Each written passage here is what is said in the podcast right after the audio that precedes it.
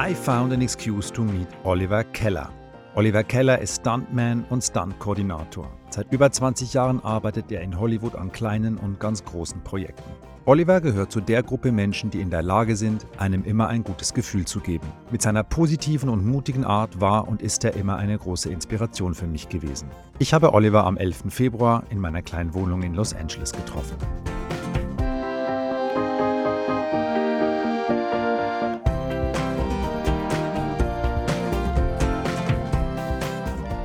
Oliver ist ein spezieller Gast heute für mich, weil er nicht ganz mein ursprüngliches Konzept bedient, nämlich ich spreche mit Leuten, mit denen ich gearbeitet habe, die ich bei der Arbeit über die Arbeit kennengelernt habe. Oliver ist jemand, den ich nur indirekt über die Arbeit kennengelernt habe, der aber auch berufsverwandt arbeitet, weil Oliver ist Stuntman und Stuntkoordinator. Oliver, vielen Dank, dass du dir Zeit genommen hast, ähm, mit mir zu quatschen ein bisschen.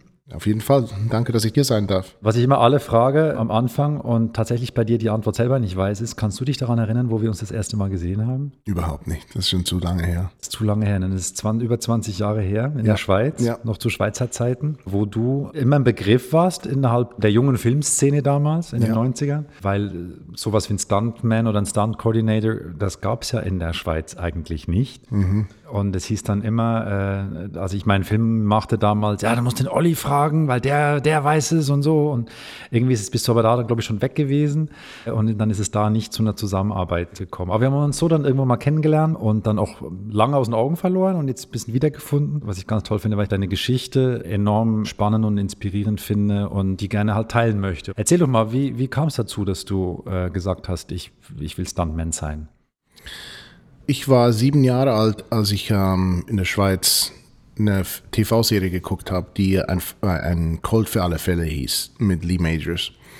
Das war so eine 80er Jahre TV-Serie, wo der Lee Majors als so ein, ein Stuntman gespielt hat, der aber auch noch äh, Kopfgeldjäger war, weil er nicht genügend verdient hat als Stuntman oder so.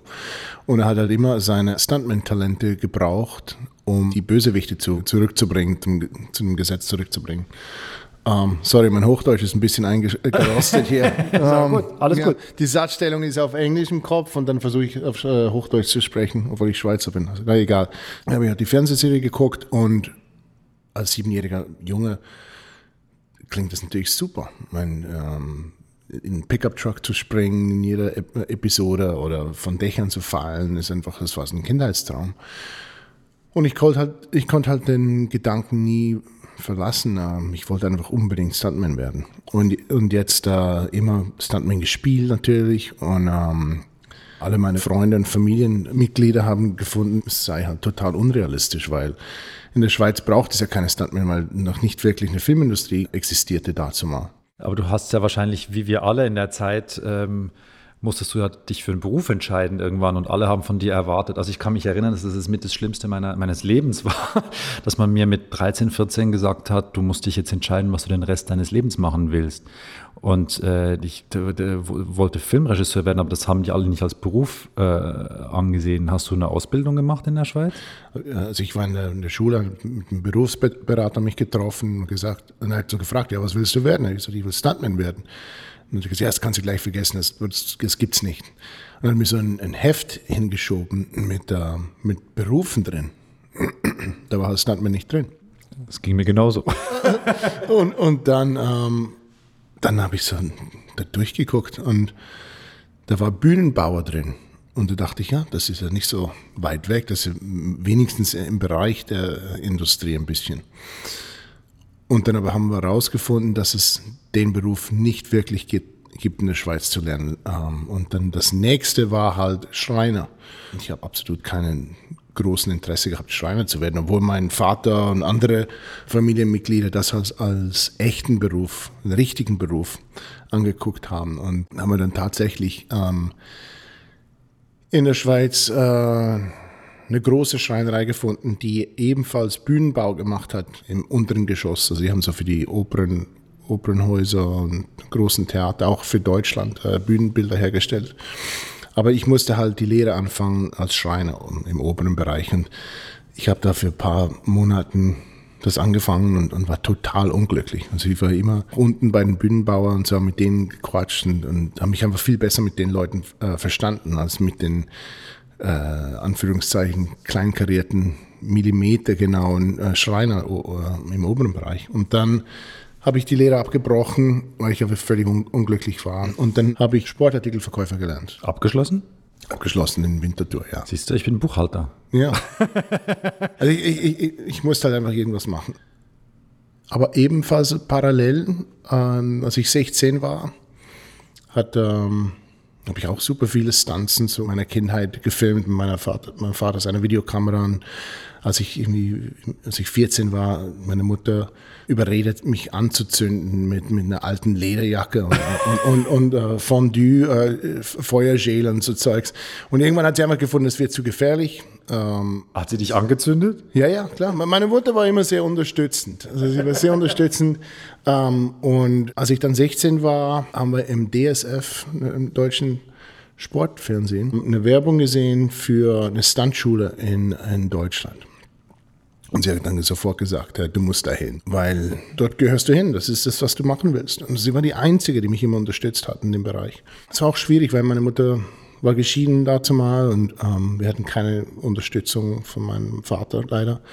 Ähm, es war ziemlich schwierig finanziell auch. Und, und sie hat mir trotzdem ermöglicht, mir ein Zugticket gekauft und war eine lange Zugfahrt nach Düsseldorf. Und dann hatte ich dort eine, so ein Standschul-Weekend, so ein Probe Wochenende war das. Und ich habe mich zum ersten Mal verstanden gefühlt unter Gleichgesinnten, die halt auch dasselbe Interesse hatten. Und das war ein unvergessliches Gefühl. Endlich, nicht immer machen sich die Leute über dich lustig. Wir haben es in der Schweiz immer Mr. Hollywood gesagt oder ich vergesse es, es wird sowieso nie was. Und, alles das Zeug musst dir halt anhören. Und dann kam ich zurück, dann die Lehre weitergemacht, bin aber trotzdem äh, so quasi alle zwei Wochen für ein Wochenende nach Deutschland gegangen und habe mich dort mit denen getroffen. Und, äh, das war Anfang der 90er, Ende, Anfang der 90er? Ja, Anfang der 90er, ja. Nach der Lehre bin ich dann fix nach Deutschland gegangen, habe dann auch mit denen vom Action Concept arbeiten dürfen, äh, durfte bei Hermann Juha zu Hause wohnen, bei dem Stunt-Koordinator. Also hat mir auch sehr viel ermöglicht. An dem Film Der Clown, den wir in Deutschland gemacht haben. War eine Fernsehserie auch, ne? Ja, das war aber der Pilot, an dem ich äh, gearbeitet habe. Okay. Und da, da kam auch ein amerikanischer Stunt-Koordinator hoch. Monty Simmons hieß der. Ich habe da fast kein Englisch gesprochen dazu mal und, und ähm, habe mich dann mit ihm auch befreundet. Und dann den Film weiter also abgeschlossen und dann bin ich auch wieder in die Schweiz gegangen wegen einer Freundin. Ging das dann wieder zurück. Frauen ziehen einem zurück natürlich. Und habe dann in einem Sportgeschäft gearbeitet in, in Zürich. In so also nachdem du im Prinzip ähm, diverse Kurse gemacht hattest und dann äh, auch nach Düsseldorf bist äh, genau. zu, zu Action Konzept und dann da einen ganzen Film gemacht hast. Was hast du da gemacht? Was waren die Stunts da? Weißt du das noch? Ich weiß noch, äh, einen davon war, ich war ein Straßenarbeiter auf der Autobahn und ähm, habe irgendeinen Sand geschaufelt oder so. Und wir hatten ein, ein, Fahrzeug, ein Auto, das auf Schienen war, das auf mich zugekommen ist und dann circa zehn Meter von mir explodierte und in die Luft katapultiert wurde. Und ich weiß noch ganz genau, wie Hermann gesagt, es ist mir egal, ob du, ob du umfällst und deine beiden Beine brichst, renn einfach weiter, weil das Auto wird hier runterkommen, wo du jetzt stehst. Vorher, der Tag vorher, war ich in der Halle, Action Concept hatte so eine, eine, eine Werkhalle, wo sie alles herstellen, die die Autos präparieren und so weiter. Und da hat es halt auch so einen Turm, so einen 10-Meter-Turm, wo wir Hirnstürze geübt haben.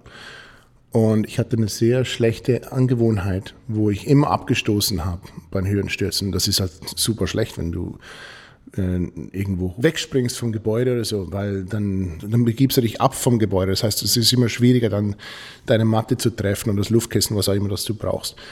Auf jeden Fall habe ich mit meinem Kumpel das geübt, Höhenstürze geübt, den, äh, an dem Abend in der Halle. Und es war ein sehr sauberer Boden, also ich habe auch keine Schuhe angehabt, ich war in meinen Socken.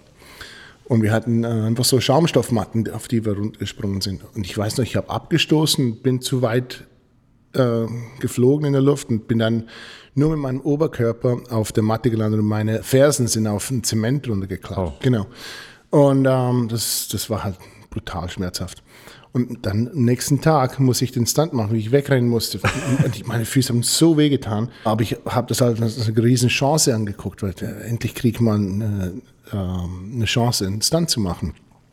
Das, das braucht halt ein bisschen Zeit. Ne? Naja, auf jeden Fall ging alles gut und, und es hat super ausgeschaut. Ja, und dann bin ich zurück in die Schweiz, habe im Sportgeschäft gearbeitet. Das war so ein Snowboard- und Skateboard-Store. In Winterthur? Nee, der war im Glattzentrum. Ah, okay. Wie Walliselle. Und die hatten halt so Fernseher, weißt du, mit VHS-Tapes und so. Und da waren Skate-Videos, die liefen. Und eines Tages kam ein Mann rein, so in seine 40er, mit einem Sohn, der war vielleicht zwölf. Und ich weiß gar nicht mehr genau, wie wir ins Gespräch gekommen sind, aber irgendwie haben wir angefangen zu diskutieren und habe gefragt, was, was er macht äh, beruflich und er hat gesagt, er sei Produzent. Und dann habe ich gefragt, Produzent für was? Und ja, meistens Werbefilme. Und äh, dann habe ich ihn gefragt, ob ich ihm mein Demo-Reel zeigen darf, mein, meine VHS-Kassette, die ich da zusammengeschnippelt habe, mit Stunts, die ich schon gefilmt habe. Dann hat er gesagt, ja klar. Und da habe ich die äh, da in einen Fernseher reingemacht und die angeguckt.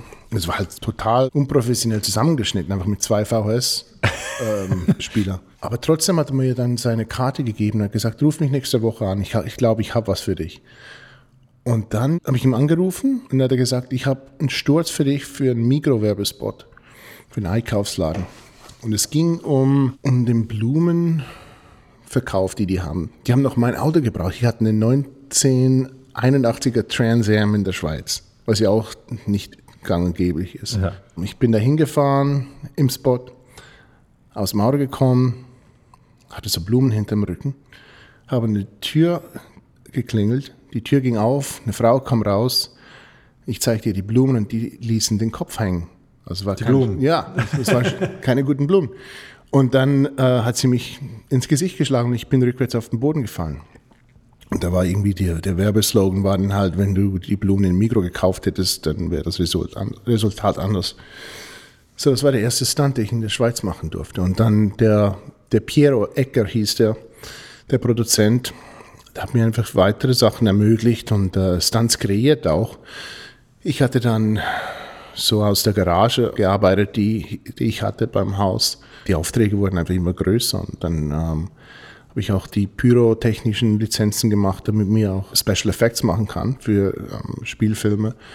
Weil dann ist ja auch in der Schweiz ein bisschen was angezogen worden. Also Komiker haben wir gemacht mit Beat Schlatter und ähm, Werbungen. Naja, und, und, und, dann hat sich halt so ein kleines Team, Team zusammengestellt mit mir von Gleichgesinnten, die ich dann in der Schweiz begeistern konnte, auch in die Stuntbranche reinzukommen. Die hatten halt alle, alle noch andere Jobs, oder? Und ich habe dann halt auch so eine kleine Halle gemietet und dann Werkzeuge gekauft und gelernt, wie man schweißt und dann Überrollkäfige gemacht für Autos, die wir überschlagen haben und so weiter und einfach alles gemacht, was wir, was wir konnten. Hatten viel Spaß dran eigentlich, ähm, aber dann irgendwie habe ich mich nicht ausgefüllt gefühlt, weil ich wollte einfach an größeren Projekten arbeiten.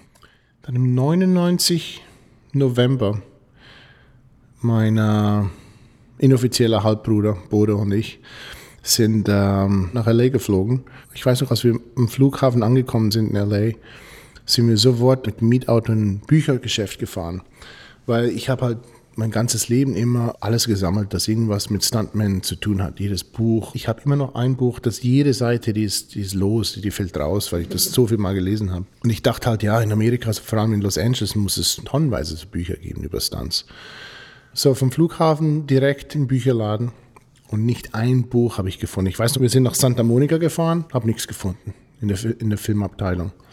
Aber dann habe ich ein LA 411 gefunden. Ich weiß nicht, ob du das kennst. Das ist hm. so 411, also 411 ist ja hier die Auskunft, wenn du, wenn du das im Telefon wählst. Wohl das heute noch. Gibt es noch? Ich, ich, weiß gar nicht. Braucht ja niemand mehr. Gibt es 111 in der Schweiz noch? Ich nehme es schon an. Oder? Die, die werden das nicht los in der Schweiz. Ich mochte am allerliebsten, glaube ich, die 161 in der Schweiz. Das war die Zeitansage. Auf dem nächsten Ton ist es 16 Uhr, 4 Minuten und 10 Sekunden. Das ist die genaue Schweiz. naja, auf jeden Fall, das ähm, LA 411 ist halt so ein, so ein Ringbuch, ziemlich dick. Das ist ein 7 cm dick. Dort sind halt viele Abteilungen drin von der Filmbranche, von Masken über Special Effects, was auch immer. Also es ist sozusagen ein Adressbuch der Branche. Genau. Ich finde das noch cool, weil ja alles das Analoge vermisse ich ein bisschen mit der Zeit hier. Naja, auf jeden Fall habe ich dann das aufgemacht und auch keine Sektion unter Stunts gefunden. Da war keine Stunts drin. aber Special Effects halt. Und das sind nicht die Visual Special Effects, sondern das war die Pyrotechnik, die Regen und so weiter. Und dann ganz am Schluss von den Special Effects Abteilung hat es zwei Adressen. Eine für Stunts Unlimited und die andere war die Stuntman Association. Und das sind so Organisationen, die Stunts Unlimited wurde in 1970 gegründet von ein paar Stuntmen, die von der Stuntman Association weggingen. Also in, in 1961 haben circa 19 Stuntmen die Stuntman Association gegründet hier in, in Los Angeles, um ein bisschen Stärke zu kriegen, um bessere Verträge zu organisieren mit der Union und gegen die Produzenten. Und dann in 1970 hat Hal Needham, Glenn Wilder und uh, Ronnie Rondell, das waren drei Elite Spitzen Stuntmen, die waren dazu mal vielleicht in den 30ern. Die wollten einfach sich modernisieren in der Stuntbranche, weil äh, in den 60er Jahren war halt, die meisten Filme waren Westerns hier. Und Aber es muss ja eine Tradition dann schon gehabt haben in der Zeit Stunt, weil es, also im Prinzip gab es ja in jedem Western gibt es doch Stunts, oder nicht? Ja, ja, das schon, aber, aber das Ding war halt auch, jetzt, jetzt kamen die 70er Jahre und äh, andere Filme wurden gemacht mit viel Autos und so weiter. Und, und äh, Hal Needham, Glenn Wilder und, und Ronnie Rondell, die haben halt, die wollten einfach weiter sich entwickeln, mehr Technik reinbringen äh, und so weiter. Und die alten Stuntmen in der Stuntman Association haben das nicht gleich gesehen und dann hat es halt gekracht und, und die, der Glenn, der Hal Needham und der Ronnie Rondell, die, die haben halt gesagt, äh, ja, dann gehen wir halt und haben Stunts Unlimited begonnen. Und einige von den anderen jungen Stuntleute von der Stunt Association sind denen äh, gefolgt, die Stunts Unlimited. Und Stunts Unlimited hat dann wirklich, das war die Elite-Stuntgruppe in den 70er und 80er Jahren. Und von denen habe ich halt gelesen in dem Buch, das ich vorher erwähnt habe.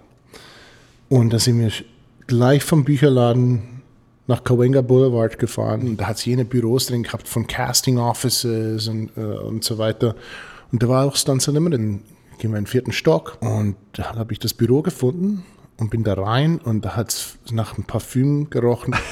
Das Parfüm war so ein altes Weiberparfüm und so und da waren zwei ältere Damen drin, die Sekretärin von Stunts Unlimited und die ganzen Wände waren voller Bilder von Stunts, die ich kannte von Spielfilmen wie Die Hard und was auch immer. Also ich vergesse das Gefühl nie mehr. Ich war, hier bin ich, hier, hier gehöre ich hin. Und ich habe dann auch sofort gefragt, okay, ähm, wie kann ich hier Mitglied sein? Ich bin von der Schweiz, bin der Oliver, äh, ich konnte kaum Englisch. Und man kann halt in den Organisationen nur beitreten, wenn du eingeladen wirst. Also du, du wirst gefragt, das ist ein Privileg, dabei zu sein.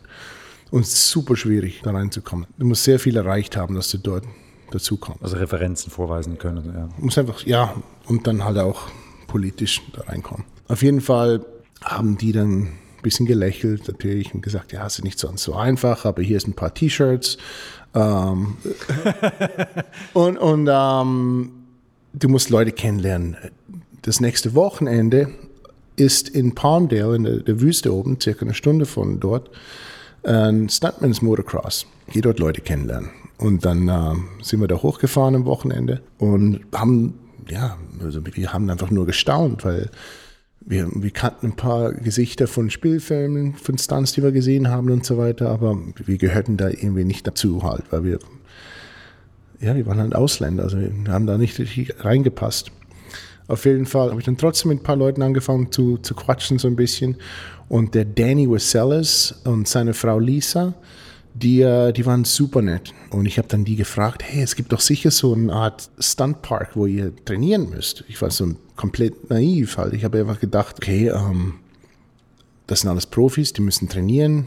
Das muss sowas ähnliches geben wie ein Skatepark für Stuntleute. Und dann wieder wurde ich angelächelt natürlich und äh, gesagt, nee, das, nicht, das gibt's nicht. Aber es gibt so einen, einen, einen Herrn, der Bob Yerkes, der hat einen Haufen Land bei seinem Haus und der hat so einen Höhensturzturm, ein Trapez, Trampoline und Leute treffen sich dort, um zu äh, trainieren, so als zweimal in der Woche. Und dann haben sie mir die Nummer gegeben und dann sind wir ins äh, Motel 6, wo wir ein Zimmer hatten.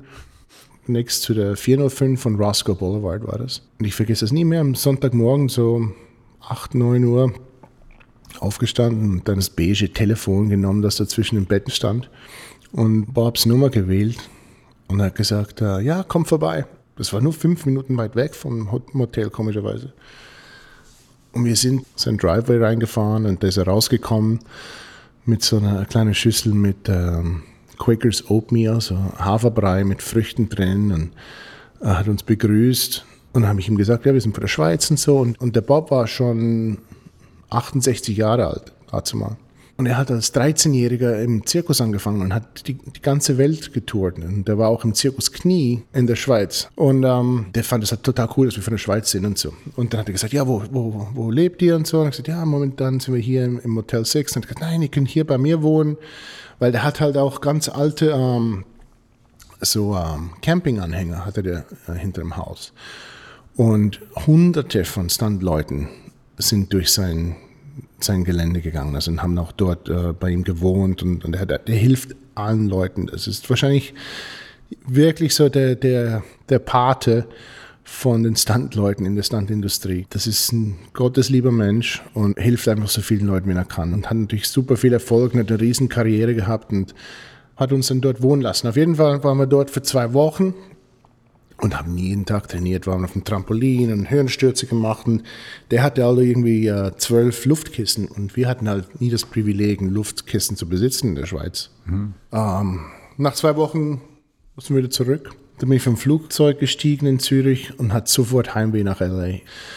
Und ich habe einmal in der Woche mit dem Bob gesprochen, am Telefon ihm angerufen. Und er hat immer gesagt, ja, du kannst bei mir wohnen, ich kann einfach nicht sehr viel für dich tun, außer dich zu trainieren und Leuten vorzustellen. Und dann habe ich ein paar Sachen, die ich hatte, verkauft, dass ich ein bisschen Geld in der Tasche hatte. Ich war da mal 23 und habe mir ein Einwegticket gekauft nach LA am 10. April 2000. Ich weiß es gerade nicht, weil ähm, im November 99 war ich in München auf Agentensuche. Echt? War exakt der Zeit, ja. Ab Januar hatte ich dann in München eine Agentur. Ist ja geil. Verrückt, ne? Mhm. Zur gleichen Zeit. Ja, weil du bist jetzt schon, du warst ja aus 20 Jahre jetzt schon in Deutschland. Ja, ja, ich, ja, ja, ich bin ein bisschen älter. Was, was bist du für ein Jahrgang? 75. Ich bin 72, also ich war schon 28. Aber bin dann äh, im September erstmalig nach Deutschland gezogen, bin dann nochmal zurück. Aber genau, das ist mhm. zur selben Zeit. Lustig. Also April, 10. April 2000 bist du hierher, also mhm. hierher nach LA gekommen. Ja.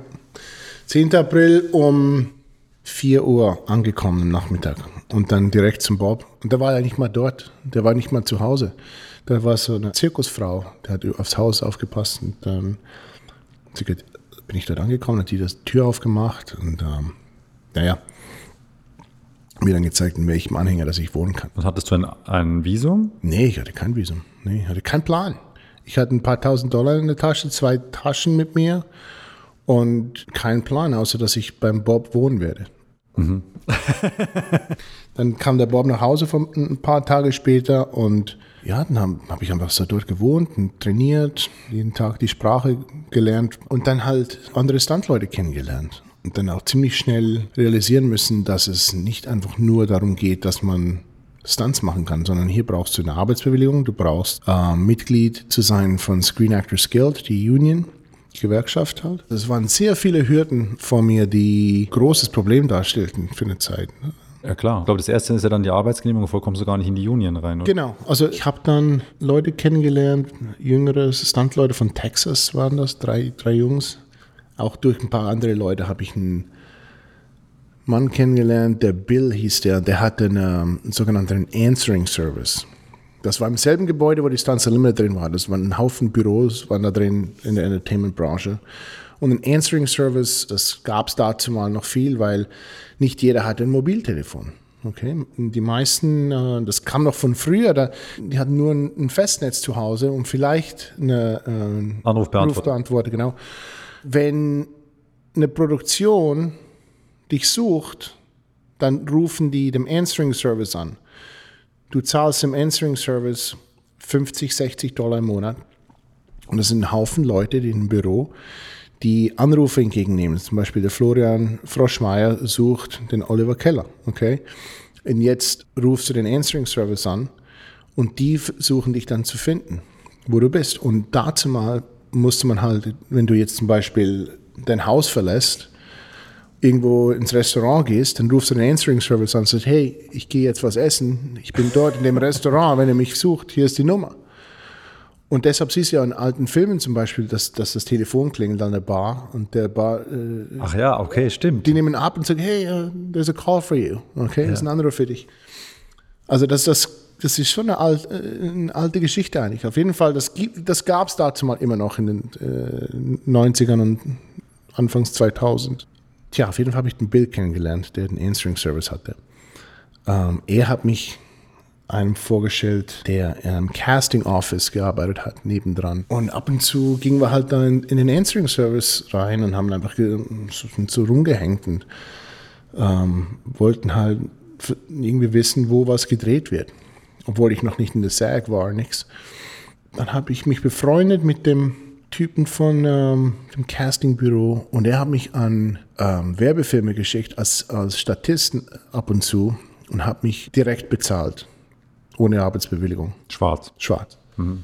Und ich weiß noch, äh, eines Tages war ich auch äh, bei Stunts Unlimited, beim Büro rumgehängt, mit den alten Damen gesprochen. und dann ähm, habe ich mich rum, umgedreht und die Tür war immer offen in den Gang raus. Und da ist eine Frau beigegangen, die hat rote Haare und eine super Figur. Und ich muss das angucken. Also muss ich einfach gucken, wer das war. Und da bin ich hinter ihr her, war im Gang, der war ganz ein langer Gang, und sie war weg. Aber weit unten im Gang habe ich die Tür gesehen, wie sie noch zuging. Und da bin ich einfach runtergerannt, Tür aufgemacht. Ich musste wissen, wer das war. Und auf einmal war ich in einem, in einem riesen Büro drin. Mit, da war super viel los. Leute sind rumgelaufen mit Headshots und, und, und es war einfach, Telefone haben geklingelt und ich habe die Frau nirgends gesehen. auf einmal habe ich meinen Namen gehört. Ich gesagt, hey Oliver, do you know Heather yet? Und habe ich geguckt, wer ist Heather? Und da war die Frau mit den roten Haaren. Und das war der Casting Agent und habe mich ihr vorgestellt. Das war völlig meant to be. Also das war völlig komisch. Dann hat er gesagt, hey, willst du mit ihr morgen äh, als Statist arbeiten an der TV-Serie? Dann habe ich gesagt, ja klar, 50 Dollar am Tag. Da haben wir zusammen gearbeitet und dann habe ich sie gefragt, ob sie mir ausgehen will am nächsten Tag. Sie hat ja gesagt und dann haben wir super verstanden und, und ähm, haben zwei Monate später geheiratet. okay, also nochmal jetzt für langsame Schweizer zusammengefasst. äh, du bist am 10. April nach Amerika gereist und am 10. Juli gefühlt warst du verheiratet. Wir haben am 6. Juli geheiratet. und dann haben wir herausgefunden, dass die Heather von Orlando am 10. April um 1 Uhr gelandet ist. Also sie kam am selben Tag nach LA wie, wie du. Unglaublich. Unglaublich. Und dann, wie wir uns getroffen haben, also es, es, musste so sein. Wir haben dreimal geheiratet. Wir haben in Vegas geheiratet, nur sie und ich. Ich weiß noch, die hatten das, das war die einzige, Little White Chapel war die, ein, äh, die ein, das einzige ähm, Kirche, kannst du nicht sagen, die Live-Übertragung hatte. Ich weiß noch, ich habe meinen Vater angerufen. So, ich glaube, es war 4 Uhr morgens in der Schweiz oder was. Und ich sagte, Papa, ich heirate, geh ans Internet. Und ich sagte, was? und dann haben wir auch Kleider gemietet halt zum Heiraten. Gell? Und wir hatten ja, ich konnte das nicht, nicht, nicht leisten, so Zeug zu kaufen.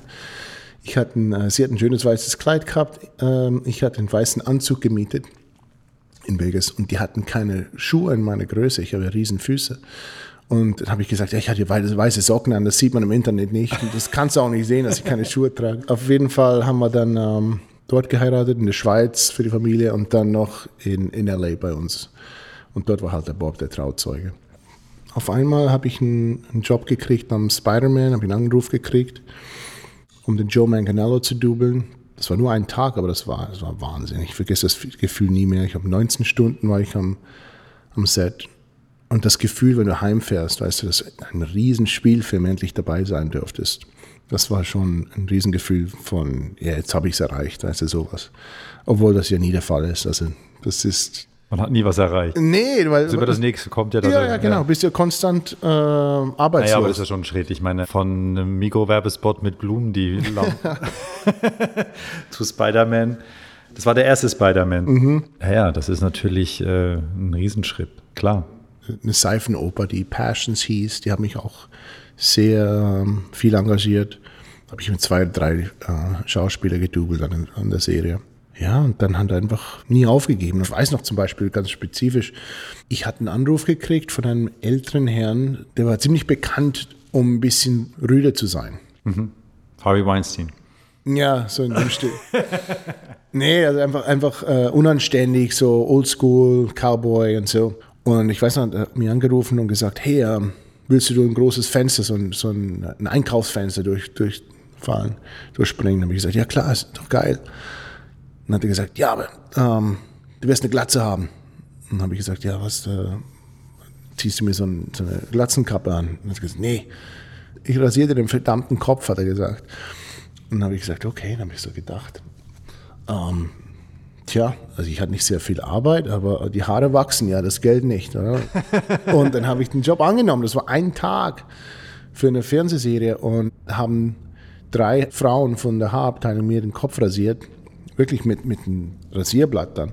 Und dann komme ich ans Set und da kommt der Kostümjunge hin und gibt mir so eine volle Kopfmütze, so eine Wollenmütze auf den ganzen Kopf. Scheiße. Naja, das war so ähm, Oldschool Stunt Coordinators, weißt du. Ja, und dann ging es einfach weiter und, und, und, trainieren die ganze Zeit, mit richtigen Leuten vorgestellt werden, äh, das Netzwerk pflegen. Und es ist auch schon so. In jedem selbstständigen Bereich äh, ging es ja immer darum, dass man ein gutes Netzwerk hat, dass man eine Chance kriegt, einen Freundeskreis aufstellt und ich habe halt immer noch in der Schweiz auch viel gearbeitet, äh, parallel. Ich hatte immer noch meine Firma dort und habe dann auch ein paar Amerikaner in die Schweiz gebracht für Mein Name ist Eugen, der Schweizer Film, den wir im 2005 gedreht haben. Und ich habe ja immer koordiniert. Ich musste ja koordinieren, also schon beim Anfang an. Und es geht halt in der Branche auch immer darum, Arbeit zu bekommen, aber Arbeit zu geben. Und das ist so ein Hin und Her. Also man kriegt immer wieder was zurück, weißt du. Wie sind das jetzt äh, heute, mal einen Sprung nach heute? Habt ihr eine Einschränkung oder ist weniger Arbeit geworden durch die Visual Effects? Mittlerweile kannst du Leute jünger machen und bei den ganzen Comic-Verfilmungen hängen die dann irgendwie von der grünen Wand und ich gehe jetzt mal davon aus, dass dann viele Stunts heutzutage machst du aus Sicherheitsgründen gar nicht mehr echt, sondern machst du dann halt im Rechner. Das ist eine schwierige, ist eine gute, aber schwierige Frage, weil Visual Effects, also die, die, die Animationsgeschichte, kostet ja unheimlich viel Geld immer. Ich, hab, ich durfte an Riesenfilmen, die 300 Millionen Dollar kosten, oder an klitzekleinen Filmen arbeiten. Und es ähm, scheint mir so, dass die Stuntleute immer noch gebraucht werden, obwohl die Visual Effects ja noch sehr gut werden heutzutage. Äh, es ist auch sehr interessant, dass zum Beispiel am Spider-Man am ersten, ich meine, das ist jetzt schon 20 Jahre her. Mhm. Ein guter Freund von mir, der war der Stuntman für den Tobey Maguire.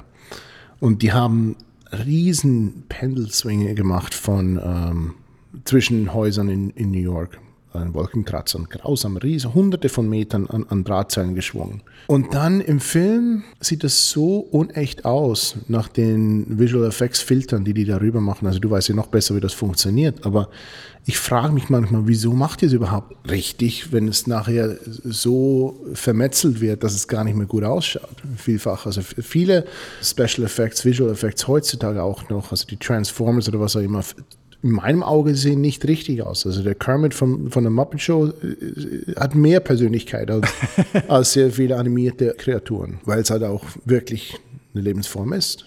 Natürlich. Also ich finde schon, dass sie jetzt lustigerweise in den letzten zwei, drei Jahren hat sich schon irgendwas verändert. Also die, ich fand jetzt, wo ich den Film nicht mochte, aber bei ähm, diesem Real Lion King, ja. hatte ich das erste Mal das Gefühl, dass du, also dass ich die Viecher nicht mehr als animiert erlebe, ja, ja. sondern dass ich die schon, obwohl die hundertprozentig aus dem Rechner kommen, dass ich die wirklich jetzt, dass die auch eine Persönlichkeit bekommen haben und eine Fotorealität bekommen haben, die schon echt erstaunlich ist. Nee, du hast schon recht, auf jeden Fall. Und, und, mit den Punkten, die sie auf die Schauspieler zeichnen, können sie ja auch die Grimassen und die, die Gesichtsverzüge. Ja, auf, lustigerweise finde ich nach wie vor, dass bei bei Tieren ist es, finde ich, einfacher.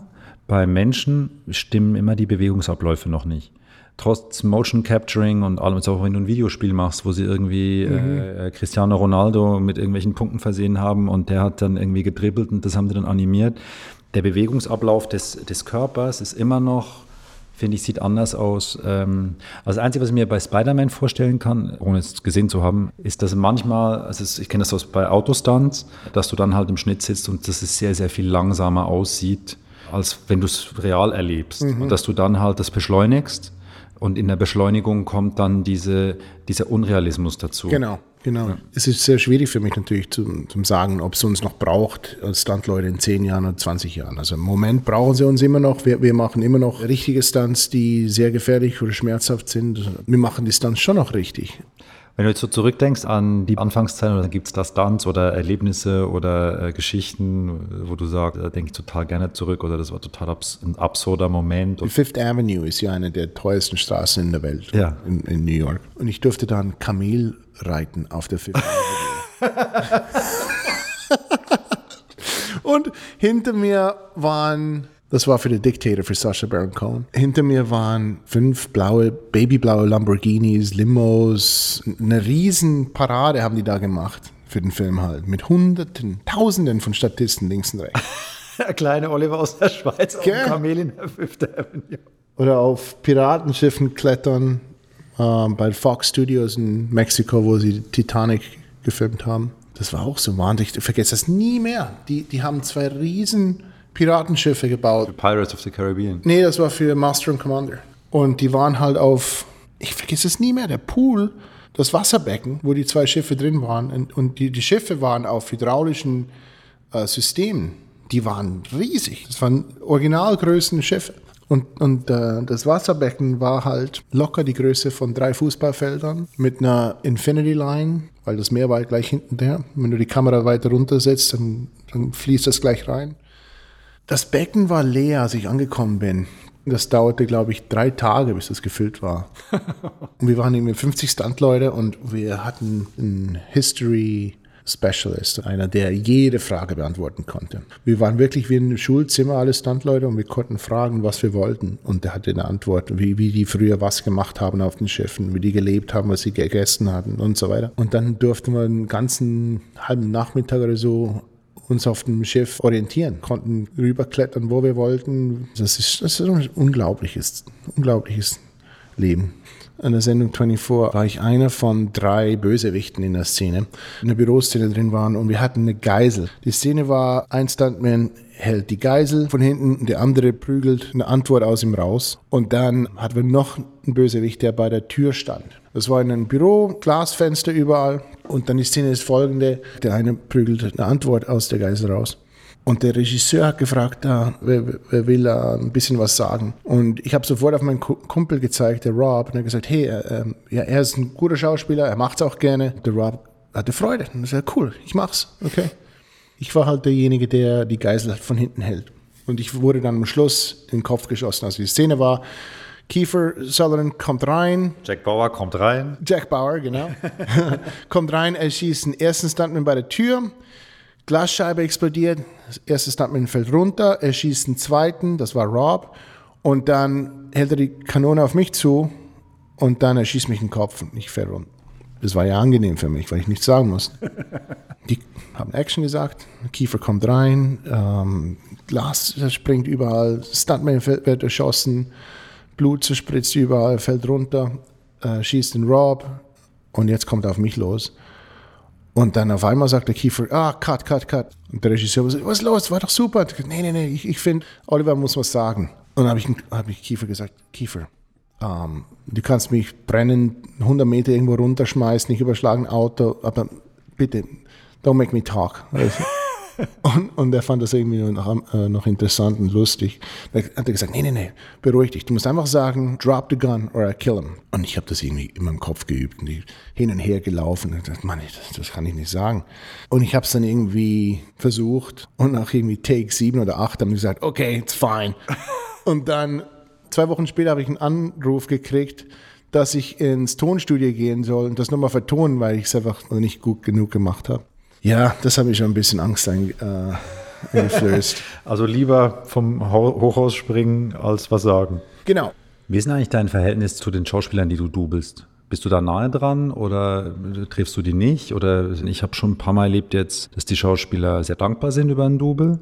Ich habe aber auch schon erlebt, dass die das Double nicht mögen, weil das Double ihnen ja im Prinzip ihre Grenzen aufzeigt. Mit ein paar Schauspielern bin ich befreundet auf persönlicher Basis, mit anderen nicht. Die meisten Schauspieler, die ich dubeln durfte, sind immer sehr dankbar, sind, sind cool, die, die realisieren, dass ich sie gut darstellen werde. Und ich versuche natürlich auch, sie zu involvieren, so oft wie möglich und so viel. Das sollte auch so sein. Bei einer Kampfszene oder so, dann haben wir auch Proben, so oft wie wir können. Je nach Projekt natürlich. Für Spielfilme hast du mehr Zeit für Proben als für TV-Serien. Es gibt da noch gewisse Stunts, wo die Verletzungsgefahr zu groß ist. Und das können wir halt nicht riskieren, dass der Schauspieler sich verletzt. Und dann haben wir einen Drehschluss für drei Wochen oder was. Na, ich bin nur auf die Frage gekommen, weil ein Double ja was ganz Persönliches ist auch für den Schauspieler. Kann sein, nicht für alle. Okay. Für die einen bist du einfach nur der Stuntman, der da kommt und einen Stunt macht und dann äh, wieder geht. Und manchmal kriegst du ein Dankeschön und manchmal nicht. Und die anderen sind halt wirklich so, also zum Beispiel Jim Caviezel oder ähm, Joe Manganiello, die persönliche Freunde sind von mir, die wollen mich sehr involvieren in der Szene und fragen mich auch, hey, wie, wie, kann ich das besser machen oder so und so. Und es gibt ja auch ein gutes Gefühl, es gibt ja auch ein Vertrauensgefühl natürlich, dass du das Vertrauen hast von den Schauspielern und du ihnen dann natürlich auch besser helfen kannst. Weißt du, wenn, wenn, wenn sie dir die Sicherheit geben vom Respekt und von dem Vertrauen, dann mache ich auch meinen Job besser, als wenn ich immer aufpassen muss, ja, ähm, stehe ich jetzt dem auf die Füße oder was auch immer. Dann arbeiten wir viel besser zusammen. Weißt du? Ich denke, viele Leute sehen nicht, wie hart Schauspieler oder auch Regisseuren wirklich arbeiten müssen, um erfolgreich zu sein. Weißt du? Zum Beispiel jetzt im Moment an, an, an The Rookie, der TV-Serie, wo ich arbeiten darf. Der, der Nathan, der arbeitet jeden Tag zwölf Stunden. Zwölf Stunden, nicht acht wie andere Leute. Jeden Tag. Und dann muss er Text lernen, ist auch ein Produzent an der Sendung. Also das sind auch Meetings noch. Also das ist nicht Samstag und Sonntag zu Hause am Rumsitzen. Vielfach hört man von Leuten, ja, die Schauspieler, die haben es gut, die verdienen so viel, die haben den Luxus, das und jenes. Aber da kommt so viel dazu, dass viel Arbeit ist und schwierig handzuhaben, denke ich mir. Und Regisseur, wie du sagst, also ich meine, an großen Spielfilm, die Vorbereitungszeit bis zum Schluss. Ich meine, wie oft hast du einen 13, 14-stündigen Drehtag und danach noch Meetings für den nächsten Drehtag und du hast nur ein paar Stunden Schlaf, du musst dasselbe nochmal machen. Also es ist, sehr, das ist sehr viel Arbeit dahinter und ist wirklich nicht für jeden, jedermann. Jetzt bist du hier seit 20 Jahren und hast von Spider-Man 24 und ich, kleinen Filmen, großen Filmen, warst irgendwie überall dabei. Sind da jetzt, wenn du zurückdenkst, an Menschen, wer hat dich, den du kennenlernen durftest, äh, wer hat dich geprägt oder berührt oder dir was gegeben? Man, so viele Leute. Ähm, ich ähm, durch den Glenn Wilder. Ähm, Glenn war ein sehr, sehr guter Freund von mir der war ja auch später 60er Jahren, als ich ihn kennengelernt habe. Äh, wir haben zusammen an einer TV-Serie Burn Notice gearbeitet in Miami und der Glenn war ein guter Freund für viele, viele Jahrzehnte von Burt Reynolds. Und der Burt Reynolds war halt auch für mich immer ein ein wahnsinnig toller Schauspieler. Also die ganzen Filme, Ausgekochte Schlitzohren, Cannonball Run, Hooper und alle diese Filme, die waren einfach wunderbar. Und ich durfte ihn kennenlernen an Burn Notice. Und der Glenn war halt, äh, die waren Freunde in den 60er Jahren, 70ern, 80ern. Die waren auch Roommates für ein paar Jahren und, und die Stories, die da rauskamen, die waren unglaublich. Also die, die, das war einfach eine andere Zeit. Und, und die Filmindustrie war halt einfach ganz anders. Das war so, so der Outlaw ähm, Art und Weise, wie die dazu mal Filme machen konnten. Die Action, die die machen durften. Also, die haben oft gesagt, und der Glenn hat gesagt, eines Tages waren wir im Auto und hat gesagt, Mann, ich wünsche, du wärst 40 Jahre vorher auf die Welt gekommen. Wir hätten zum Spaß zusammen. Der Bert und ich haben uns dann befreundet für die letzten sieben Jahre deines Lebens, haben ihn oft besucht und ähm, es, war, es war cool, die Möglichkeit zu haben. Ich muss dir sagen, ich, wie gesagt, bin jetzt 44 Jahre alt und ich habe hier in den letzten 20 Jahren unglaublich viele gute Freundschaften aufgestellt. Also ich durfte wunderbare Leute kennenlernen. Das sind sehr, sehr viele Leute, die mir viel im Leben beigebracht haben. Nicht nur im, im Filmbereich, sondern äh, sonst auch sehr gute Leute, sehr gute Freunde wurden. Der Troy Gilbert habe ich kennengelernt und ähm, Master and Commander mit dem Russell Crowe in einem Film im 2001 und ähm, der Troy ist äh, einer von drei Brüdern, dritter Stuntgeneration. Sein Vater, sein Vater war der Stuntman und Stuntkoordinator an äh, Ein Colt für alle Fälle. Wunderbarer Mensch, drei super Kinder, super Frau. Der Glenn Wilder, äh, einer der drei Gründer von Stunts Unlimited, ähm, war auch einer meiner besten Freunde, der ist jetzt äh, vor zwei Jahren gestorben, mit 84. Der Bobby, der gibt es immer noch. Der hat heute Geburtstag übrigens, der habe ich ihm heute angerufen, er ist jetzt äh, 87. Etliche Namen, die ich für Jahre bewundert habe in Filmen und Sendungen, bevor ich sie überhaupt kennenlernen durfte. Weißt du?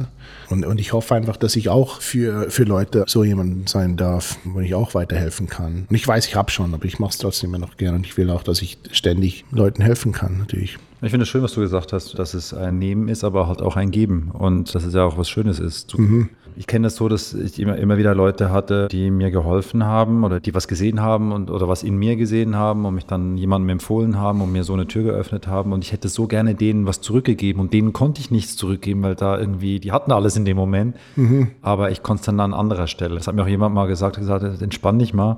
Du wirst es an einer anderen Stelle jemandem zurückgeben. Genau. Ich meine, klar, es ist schön, wenn man dieser Person was zurückgeben kann. Und, und das kann man auch, vielleicht in, in anderen Wegen, weißt du? Du musst ja nicht das Gleiche der Person zurückgeben. Mein Lieblingsding an dem Job Stunt-Koordinator ist, Stuntleuten anzurufen und zu fragen, ob sie Zeit haben, ob sie den Job machen wollen. Und dann die Begeisterung zu hören am Telefon oder so. Das ist immer, das ist das Beste. Nee, es, ist, es war, ist noch lange nicht vorüber, aber es bisschen bis anhin war es, ein, war es eine wunderbare ähm, Reise. Obwohl es vielfach natürlich auch super schwierig ist. Also man, ja auch, ich hatte ja ein Essensbudget am Anfang, die ersten paar Jahren von fünf bis zehn Dollar pro Tag, weißt du? Also es war schon schwierig, aber es ging auch. Also wenn du jetzt zurückguckst, ist es war gar nicht so schlimm, weißt du? Überhaupt nicht weil du, du machst es immer irgendwie. Ja, und ich glaube ja, dass wenn man vielleicht nicht weiß, warum man für was brennt und es dann aber passiert, ist der Lohn so intensiv, nicht der, der Geldlohn, sondern der emotionale Lohn, mhm. dass man dann auch die Kompromisse eingeht. Und ich finde ja immer, das Schwierigste am Selbstständigsein ist ja die Zeit, wo man nicht arbeitet. Ich sage ja immer, ich habe das zum Beruf gemacht, was ich in meiner Freizeit getan hätte, wenn ich was anderes geworden wäre. Genau. Darum ist Freizeit für mich so schwierig, weil ich dann immer nicht weiß, was ich jetzt mit mir anfangen soll. Es ist auch eine schwierige Frage. Manchmal werde ich gefragt, was machst denn du zum Hobby? Und ich weiß gar nicht, was zu sagen, weil ich meine, ich liebe, was ich mache. Weißt du? Es ist gar nicht Arbeit. Oder? Und, und ich sage immer, wenn du liebst, was du beruflich machst, arbeitest du nicht einen Tag im Leben. Und deshalb habe ich auch nie ich warte nie auf Freitag, weißt du? Warte nie auf das Wochenende. Weil ich liebe, was ich mache. deshalb ist es ja auch nicht ein Müssen, sondern es ist ein Dürfen. Ich weiß auch sehr oft nicht, welcher Wochentag ist. Ähm, also ich will es jetzt nicht so hinstellen, als ob immer alles äh, ja, rosa ist, Blüten überall, sondern dass gewisse Jobs machen mehr Spaß als andere. Weißt du, manchmal ist es, das hast ja du auch wahrscheinlich. Bei mir ist es so, dass früher ähm, hatte ich einfach, wollte ich alles drehen was kam, habe ich ja gesagt und habe irgendwie das gemacht. Ja, ja, und dann habe ich irgendwann festgestellt, dass das nicht immer gut ist für mich und auch nicht immer gut fürs Projekt, weil ich nicht auf alles drauf passe. Also das kam ein bisschen mit der Erfahrung, ich muss wählerischer sein in dem, was ich auswähle, um möglichst wertvoll für das Projekt zu sein, weil das Projekt hat nichts davon, wenn ich das Drehbuch nicht verstehe. Ja, klar. Du hast natürlich auch viel mehr Verantwortung äh, in dem Moment, weil wir kommen und gehen. Das heißt, wir arbeiten teilweise einen Tag an einem Film oder Fernsehserie, manchmal Wochen. Wenn es schnell geht, sind es drei Monate. Wenn es lange dauert, bist du ein Jahr beschäftigt genau. bei einem Fernsehfilm. Jetzt bist du 44, hast du eine Midlife-Crisis gespürt? Ich habe mich das auch gefragt. Ich denke nicht. weil, weil ich, ich bin ja bisschen in Kindskopf, denke ich mir. Also, so, äh, also du musst auf jeden Fall, du gehörst auf jeden Fall nicht zu den Jungs, die dann gesagt haben, jetzt bin ich Mitte 40, jetzt springe ich mal von einem Haus runter. Genau. das hast du ja schon gemacht. nee, ich, ich, ähm, nee, ich glaube wirklich nicht. Oder? Du kennst mich jetzt eine Zeit, Zeit lang. Äh, ich glaube auch nicht. Nee. Du? Ja. Schon? Was denn? mehrfach. Im Jahr, wo ich 40 wurde. Also zu meinem 39. Geburtstag habe ich die Biografie von Steve Jobs bekommen, von meiner Agentin damals. Und das habe ich im Urlaub gelesen und war dann total geflasht von diesem bedingungslosen Verfolgen vom Perfektionismus und die eigene Innovation als die einzige anzusehen und auch so ein bisschen das, also man hat ja auch einen Knall gehabt, aber die bedingungslose Suche nach dem besten Produkt und nach der optimalen Lösung, das hat mich äh, ein bisschen in der Grundphilosophie erinnert an meine Anfänge mit Exklusiv, mit meinem ersten Kinofilm, wo ich 24 war und so, so, so überzeugt war von meinem Film und von meiner Idee und von meinem Weg und von der Art und Weise, das zu finanzieren. Und mich von nichts und niemandem habe abbringen lassen, das zu tun. Ein Film, also einen Film gemacht habe, der alle Probleme hat, die ein Erstling hat, der jetzt bei weitem nicht ein Wahnsinnswurf war, wo ich immer sage, die große Leistung an diesem Film ist, dass es ihn gibt weil die Art und Weise, wie er entstanden ist, war speziell. Und das dann auch tatsächlich die Basis war für mich, eine Regiekarriere zu starten, was ja mein großer Traum war. Aber dann mich tatsächlich ein bisschen verloren habe im weil ich so unbedingt drehen wollte, mich so ein bisschen verloren habe, was die eigenen Geschichten angeht und die eigene Innovation angeht und die dann das Gefühl hatte, als ich dieses Buch las ich, äh, und eben in diese Midlife-Crisis-Situation reinrutschte, dass ich so gefällig geworden bin. Das Gefühl hatte, ich muss daraus jetzt irgendwie, ich muss daraus ausbrechen. Ich, ich war mal der innovative Rock'n'Roller und das bin ich überhaupt nicht mehr. Ich bin ein Handwerker, ne? was ja nichts Schlechtes ist, aber das war ich eigentlich nicht. Und dachte auf einmal so, das will ich nicht die nächsten 20 Jahre sein. Ich will, ich bin ja neugierig. Mhm. Und lustigerweise war das, also diese Krise, wenn man sie so nennen will, war die Geburtsstunde meiner Softwareentwicklung was ein, ein riesiges Projekt war.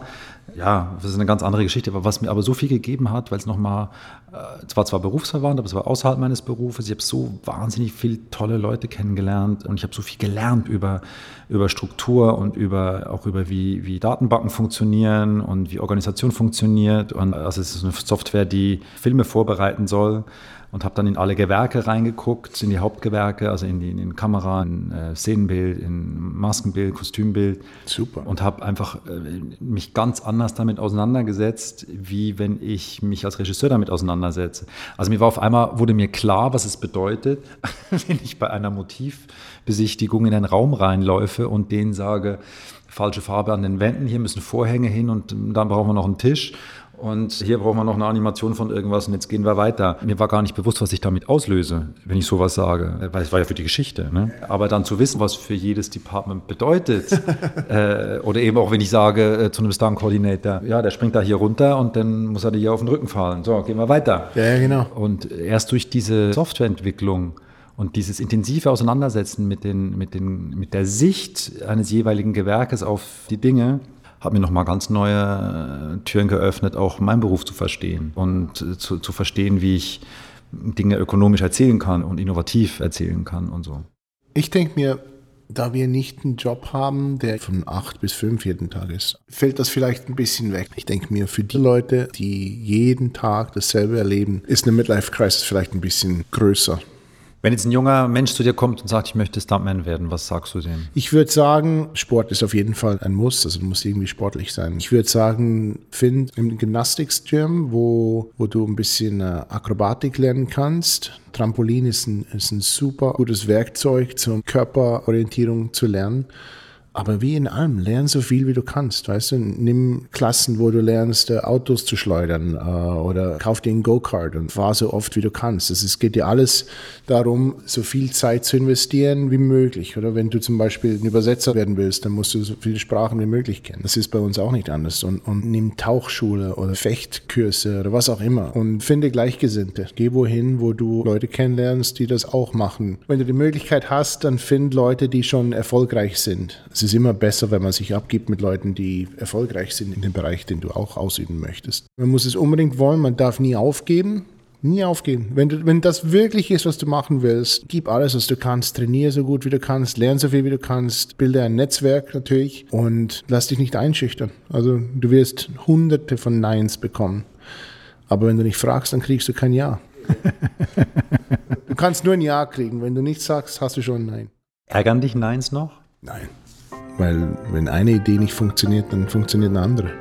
Vielen Dank für das Gespräch, mein Lieber. Danke dir, Florian. Merci.